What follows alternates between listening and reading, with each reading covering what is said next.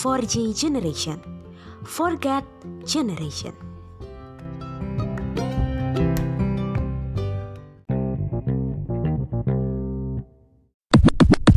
Shalom for cheers, di mana pun kalian berada Bersyukur kalau kita sudah memasuki tahun yang baru Dan kita boleh beribadah bersama di podcast Forget Generation yang pertama di tahun 2022 Di ibadah pertama kita kali ini Ada satu ayat yang terambil daripada Mazmur 147 ayatnya yang ke-11 Tuhan senang kepada orang-orang yang takut akan dia Kepada orang-orang yang berharap akan kasih setianya Amin Biarlah ayat ini boleh mengingatkan kita akan kasih setia Allah yang begitu besar kepada setiap kita. Mari kita bersama-sama nyanyikan pujian kau yang terindah sebelum kita mendengarkan firman Tuhan. besar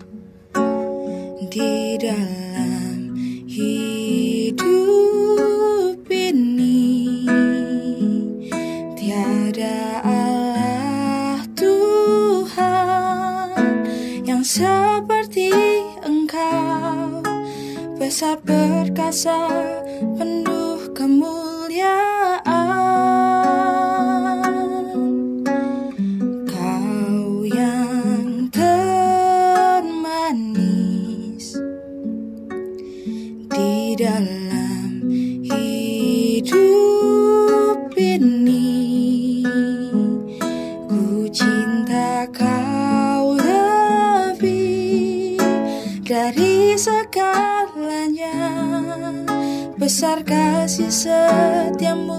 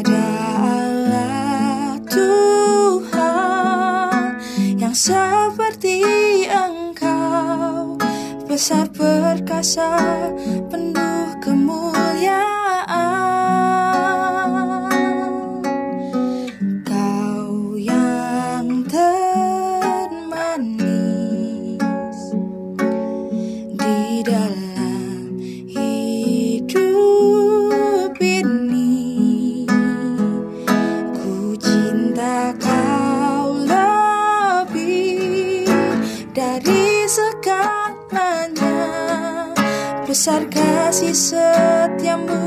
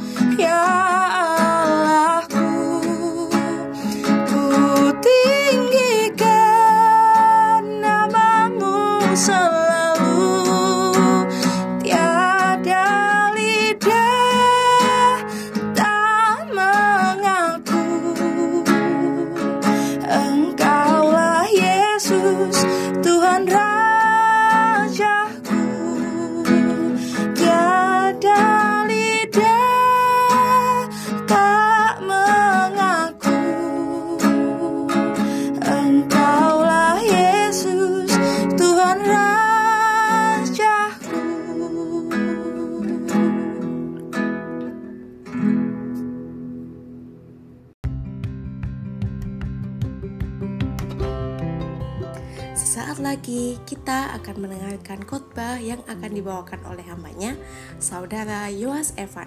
Selamat mendengarkan. Shalom Forziers dan semua yang mendengarkan ibadah podcast 4G perdana di tahun ini, ibadah perdana kita di tahun ini, kita ber, uh, berjumpa via podcast. It's okay karena minggu depan kita akan bersama-sama onsite di gereja. Pertama-tama izinkan saya untuk mengucapkan selamat tahun baru bagi semua yang mendengarkan. Saya berdoa kiranya semua harapan, semua doa, semua resolusi yang mungkin kita buat di tahun ini boleh tercapai. Amin. Seperti biasa di awal bulan Januari ini ada Bible Challenge yang diambil dari kitab Yohanes. Jadi jangan lupa untuk dibaca dan diikuti ya teman-teman semuanya. Mari sebelum mendengarkan firman Tuhan kita terlebih dahulu berdoa. Bapak di surga, terima kasih untuk berkat yang Tuhan berikan bagi setiap kami di tahun yang baru ini. Kami mau berkomitmen untuk ikut, ikut Tuhan. Dan kami yang mendengarkan hari ini boleh terberkati oleh firman Tuhan yang ada. Hambamu bukan orang yang sempurna, tapi biarlah firman yang diberitakan boleh menguatkan setiap kami yang mendengarkan. Terima kasih di dalam nama Tuhan Yesus. Kami sudah berdoa dan mengucap syukur. Amin. Mari saya ajak rekan-rekan semua untuk membuka kitab Yohanes 2 ayat 1 sampai 11. Yohanes 2 ayat 1 sampai 11. Bagi sebagian kita yang sudah lama di gereja, sering mendengar kisah ini. Bahkan ketika di sekolah minggu kisah ini pun juga sering dibahas. Saya akan membacakannya untuk kita semua. Ayat yang Yohanes 2 ayat 1 sampai 11. Yang pertama, pada hari ketiga ada perkawinan di Kana yang di Galilea dan ibu Yesus ada di situ. Yesus dan murid-muridnya diundang juga ke perkawinan itu. Ketika mereka kekurangan anggur, ibu Yesus berkata kepadanya, mereka kekurangan ke kehabisan anggur. Kata Yesus kepadanya, mau apakah engkau daripadaku ibu? Saatku belum tiba. Ayat kelima, tetapi ibu Yesus berkata kepada pelayan-pelayan, apa yang dikatakan kepadamu buatlah itu. Ayat ke-6, di situ ada enam tempayan yang disediakan untuk pembasuhan menurut adat orang Yahudi. Masing-masing isinya dua tiga buyung. Yesus berkata kepada pelayan-pelayan itu, isilah tempayan-tempayan itu penuh dengan air, dan mereka pun mengisinya sampai penuh. Lalu kata Yesus kepada mereka, sekarang cedoklah dan bawalah kepada pemimpin pesta. Lalu mereka pun membawanya. Ayat ke-9, setelah pemimpin pesta itu mengecap air yang telah menjadi anggur itu, dan ia tidak tahu dari mana datangnya, tetapi pelayan-pelayan yang mencedok air itu mengetahuinya. Ia memanggil mempelai laki-laki. Ayat 10, dan berkata kepadanya, Setiap orang menghidangkan anggur yang baik dahulu, dan sudah orang puas minum, barulah yang kurang baik. Akan tetapi engkau menyimpan anggur yang baik sampai sekarang. Hal itu dibuat Yesus di Kana di Galilea, sebagai yang pertama dari tanda-tandanya, dan dengan itu ia telah menyatakan kemuliaannya. Dan murid-muridnya percaya kepadanya. Ini sering banget kita dengar. Sebelum masuk ke pembahasan firman Tuhan, biasanya nih di tahun baru bagi beberapa orang yang dilakukan adalah membuat resolusi di awal tahun ini gitu ya. Sudah membuat perencanaan di awal tahun. Yang tentunya dibuat sebaik dan sematang mungkin. Dan ketika membuat resolusi yang jelas hal-hal yang happy-happy dong, yang seneng dong. Nggak mungkin isi dari resolusi itu yang sedih, yang menderita, sangat tidak mungkin gitu ya. Dan mungkin juga ada orang yang berdoa agar di tahun 2022 ini, termasuk saya, COVID ini bisa hilang dan semua bisa kembali normal seperti dulu lagi. Saya tahu bahwa masa-masa ini, terutama dua tahun terakhir, bukanlah masa yang mudah bagi kita semua.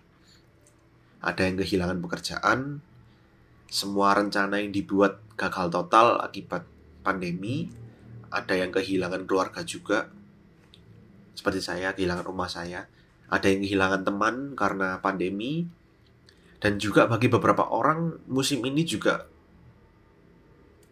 saat-saat uh, untuk meluangkan waktu bersama anggota keluarga. Gitu ya mungkin jarang untuk keluar rumah yang dulunya mungkin sering keluar sekarang jarang.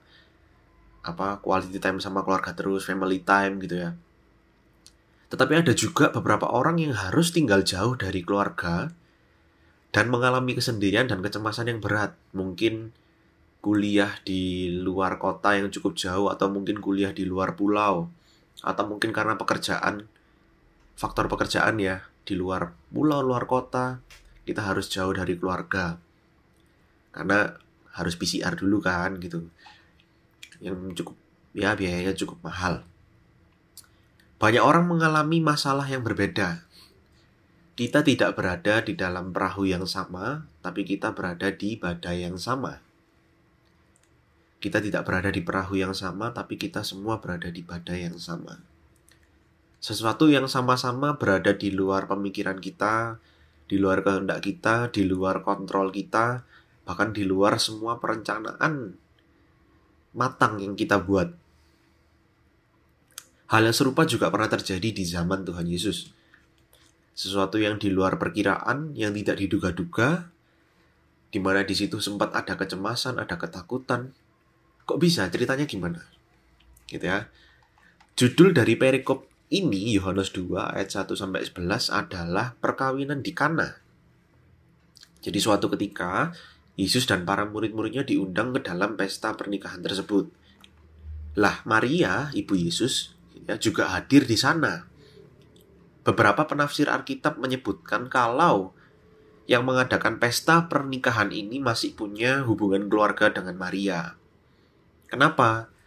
Karena Maria bisa masuk sampai ke dapur pesta yang tentu tidak semua orang punya akses ke sana gitu ya. Kalau kita melihat uh, pernikahan di di sini aja gitu ya, nggak mungkin kan uh, siapa ya tamu-tamu itu tahu-tahu masuk ke dapur untuk mengecek makanan atau gimana kan nggak mungkin gitu ya.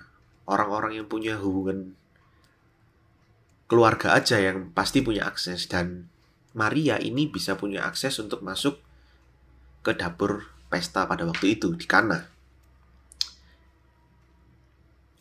Umumnya gitu ya, umumnya pesta pernikahan pasti akan dipersiapkan dan direncanakan dengan sangat matang.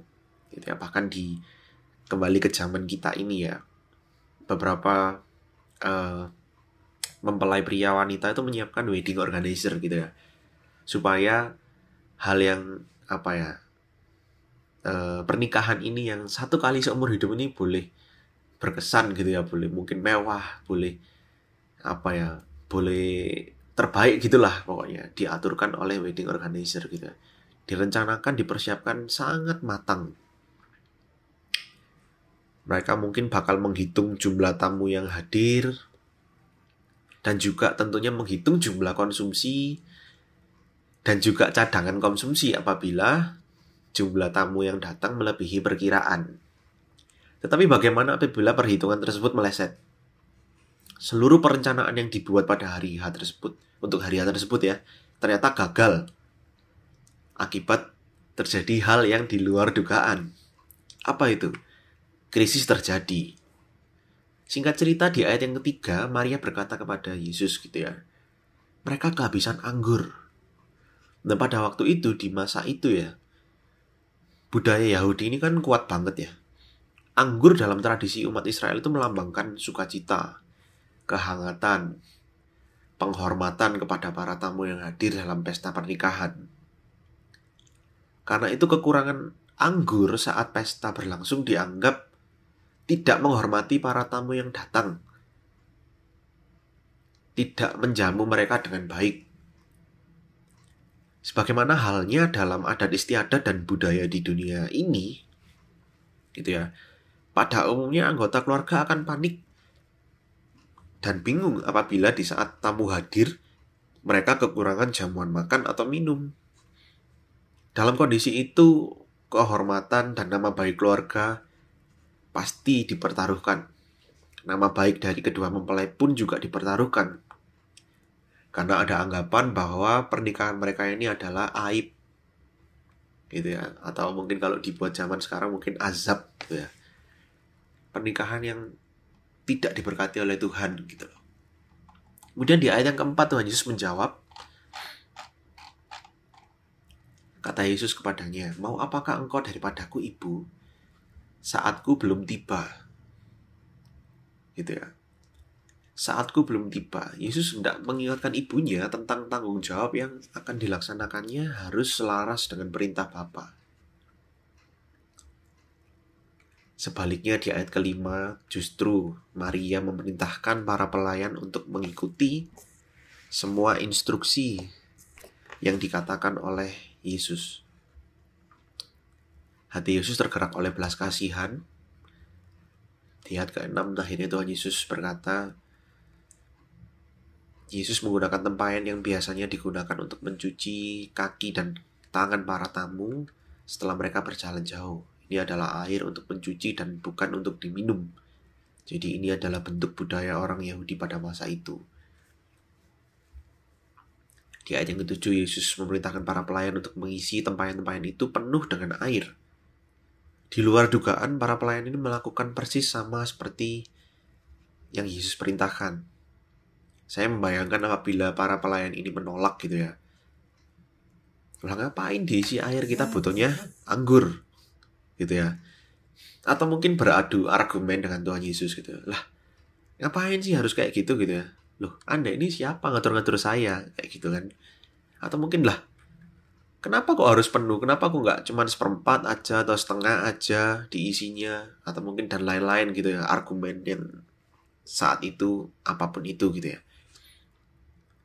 Tapi di luar dugaan para pelayan ini mengikuti apa yang Yesus perintahkan. Singkat cerita di ayat ke-8 dan 9, Tuhan Yesus menyuruh mengambil sedikit air itu untuk diberikan kepada pemimpin pesta. Dan tentu dia kaget karena rasa anggur ini sangat bahkan lebih baik daripada yang di awal sebelum kehabisan. Karena biasanya anggur terbaik itu dikeluarkan lebih dahulu. Baru setelah itu anggur yang kualitasnya ya biasa aja. Ketika krisis terjadi tentu pihak pengantin keluarga juga tidak ada yang tahu. Tamu undangan pun juga tidak tahu. Karena kalau tahu ya bakalan rame gitu ya. Bakalan apa muncul beredar kabar yang kurang sedap gitu ya. Hanya sedikit orang yang mengetahui masalah yang terjadi itu. Yang orang banyak ketahui adalah yang happy-happy aja. Yang seneng-seneng aja pesta berjalan meriah, berjalan lancar, tanpa adanya hambatan, tanpa adanya kendala. Semua uh, fokus dengan apa ya kebahagiaan pesta pernikahan itu gitu. Sementara bagi beberapa orang yang ada di dapur itu gitu ya, sempat cemas, sempat bingung, bahkan mungkin ada rasa takut. Gimana ya nanti kalau keluarga ini uh, mendapat uh, kutukan dari orang-orang, mendapat cacian dari orang-orang. Bukankah keadaan yang terjadi di pernikahan di Kana ini sering juga terjadi dalam hidup kita? kita bisa merancang kehidupan ini sebaik-baiknya. Tetapi yang perlu kita sadari adalah terkadang ada banyak hal yang tidak bisa kita kontrol sepenuhnya. Kita mungkin punya planning yang cukup baik gitu ya. Kita rancang sematang mungkin tetapi terkadang juga bisa gagal. Karena ada banyak hal yang tidak bisa kita kontrol sepenuhnya. Ada orang yang bekerja keras untuk mencapai hal-hal tertentu yang mereka anggap sebagai tanda keberhasilan hidup. Bisa lewat gaji, prestasi, materi, gelar, pertemanan, dan lain sebagainya. Saya mau mengajak kita semua untuk melihat makna atau pesan firman Tuhan hari ini. Saya mau bicara kalau saya bukan orang yang sempurna, tapi saya mau kita semua belajar bersama-sama. Jadi apa yang bisa kita pelajari? Yang pertama, ada tiga poin di sini. Yang pertama, bukan berkat air menjadi anggurnya, tetapi sumber berkatnya. Tuhan Yesus. Poin pertama bukan berkatnya, tetapi sumber berkatnya. Yang sering kali terjadi dalam hidup kita adalah kita mencari berkatnya. Gitu ya, di awal tahun Tuhan berkati tahun ini menjadi tahun yang luar biasa. It's okay. Atau mungkin kita mencari mujizatnya. Tuhan aku mungkin sakit. atau apa butuh pertolongan Tuhan kita mencari mujizatnya. Dan bukan mencari pribadi Tuhan itu sendiri. Berdoa minta kesembuhan saat sakit. Berdoa minta diberi mujizat ketika terjadi kesulitan. Dari peristiwa di Kana saya mau bilang gini. Mujizat tidak akan terjadi kalau Yesus tidak ada di sana. Mujizat tidak akan terjadi kalau Tuhan Yesus tidak ada di sana. Banyak orang di zaman ini heboh dengan yang namanya mujizat. Ketika saya merenungkan hal ini mengubah air menjadi hal eh, menjadi anggur itu hal yang kecil ya. Hal yang mudah bagi Yesus gitu ya. Kenapa? Lihat dia Tuhan gitu. Dia menciptakan alam semesta ini gitu ya bumi dan isinya semuanya Tuhan ciptakan. Bahkan judul perikopnya saja perkawinan di Kana bukan mujizat pertama Tuhan Yesus atau mujizat air menjadi anggur, bukan. Judul perikopnya perkawinan di Kana, artinya penulis di sini tidak mau memfokuskan itu kepada mujizatnya. Tetapi apa yang terjadi di sana ya karena kehadiran Tuhan Yesus. Ingat, mujizat tidak akan terjadi kalau Yesus tidak hadir di sana. Ini yang perlu kita ingat. Poin yang kedua, buah dari ketaatan penyerahan diri. Juga yang terjadi gitu ya, buah dari ketaatan penyerahan diri Ketaatan dari para pelayan ini juga dapat kita teladani. Saya berpikir sebenarnya ketika Tuhan menyuruh mereka mengisi tempayan itu, seperti tadi saya bilang di awal, dalam hati dan pikiran pelayan ini pasti timbul keraguan, pasti bertanya-tanya gitu. Tetapi yang mereka, tetapi mereka tetap melakukannya, dan ya mujizat terjadi. Saya pun sempat berpikir kayak, semisal tidak ada tempayan pun Tuhan akan tetap melakukan mujizatnya kok. Dengan caranya yang ajaib. Begitu pula dengan kehidupan kita. Apalagi di awal tahun ini gitu ya. Tidak ada yang tahu apa yang akan terjadi di depan. Kita sama-sama seolah-olah seperti buta dengan apa yang di depan. Kita nggak tahu apa yang akan kita lalui di depan. Yang dapat kita lakukan adalah berserah kepada Tuhan, bukan menyerah Kita boleh merencanakan tetapi Tuhan yang menentukan. Tuhan tahu yang terbaik buat kita. Karena gini, karena perencanaan tanpa adanya penyerahan diri secara total kepada Tuhan pasti berujung kekecewaan. Perencanaan tanpa adanya penyerahan diri total kepada Tuhan pasti berujung pada kekecewaan. Poin yang ketiga, poin terakhir Everything is in His control. Jadi semua ada dalam kendali Tuhan. Kalimat yang sederhana tetapi penuh makna. Sebagai manusia kita sering kali hidup dalam ketakutan. Kita lebih memilih hidup di dalam kecemasan, di dalam insecure, dan lain sebagainya.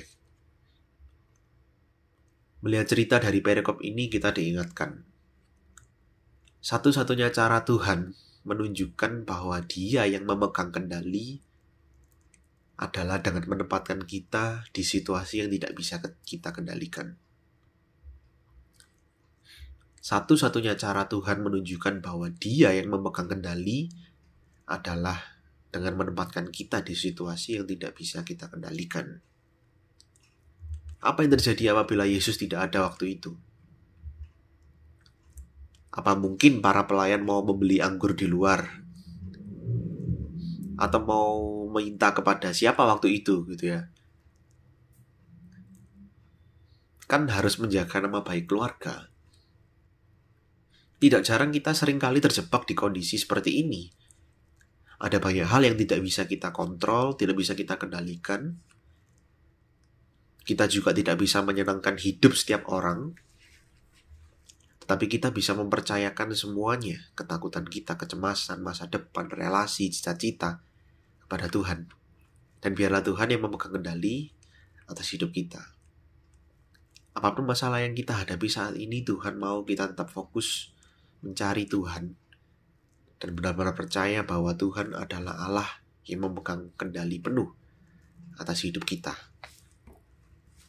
Bukan orang lain loh ya, tapi menyerahkan diri kita sepenuhnya kepada Tuhan. Maukah kita di tahun yang baru ini benar-benar lebih bersungguh-sungguh mencari Tuhan? Tuhan yang menciptakan alam semesta ini, Tuhan yang berkuasa, dan Tuhan yang sama juga memegang kendali atas hidup kita. God is with us. Berkat kesembuhan, gitu ya, berkat kesembuhan, materi, kita nggak munafik gitu ya, kita butuhkan juga di dalam dunia ini gitu. Tapi hal itu bukanlah yang utama, karena yang paling utama lebih dari siapa pun, lebih dari apa pun di dunia ini adalah Tuhan Yesus. Kita diingatkan tadi bahwa pernikahan di Kana tidak akan lancar dan akan sukses kalau Tuhan tidak hadir di sana. Kehadiran Tuhan, pribadi Tuhan itu yang paling kita butuhkan lebih dari apa pun. Apalagi di awal tahun ini, ada banyak mungkin planning-planning yang kita buat, perencanaan yang kita buat. Mari serahkan semuanya kepada Tuhan. Sebelum kita mengakhiri, kita sama-sama berkomitmen di hadapan Tuhan. Mari kita berdoa. Bapak di surga, terima kasih untuk berkat firman Tuhan yang boleh kami dengar, untuk boleh menguatkan kami melangkah di tahun yang baru ini. Kami menyadari bahwa tidak ada Tuhan, tidak ada kehadiran Tuhan, di situ tidak akan terjadi mujizat. Biarlah lewat uh, firman Tuhan hari ini, apalagi di awal tahun ini, komitmen kami kepada Tuhan diperbaharui, sehingga kami boleh melangkah melewati apa pun ke depan yang kami sama sekali tidak tahu. Kami seperti buta, tidak tahu apa yang akan terjadi di depan, tapi biarlah kami mau berkomitmen untuk melewatinya bersama dengan Tuhan. Terima kasih Tuhan, terima kasih. Ini doa kami, doa yang jauh dari sempurna. Kami kembalikan kepada Tuhan. Di dalam nama Tuhan Yesus kami sudah berdoa dan mengucap syukur. Amin.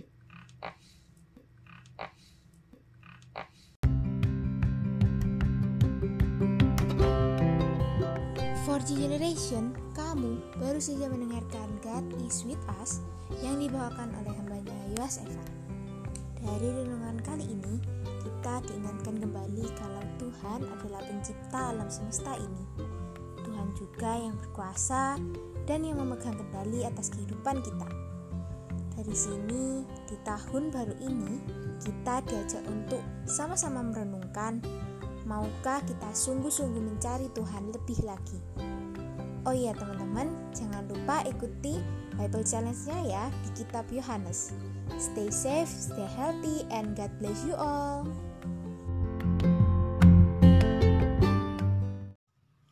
4G generation. Forget generation.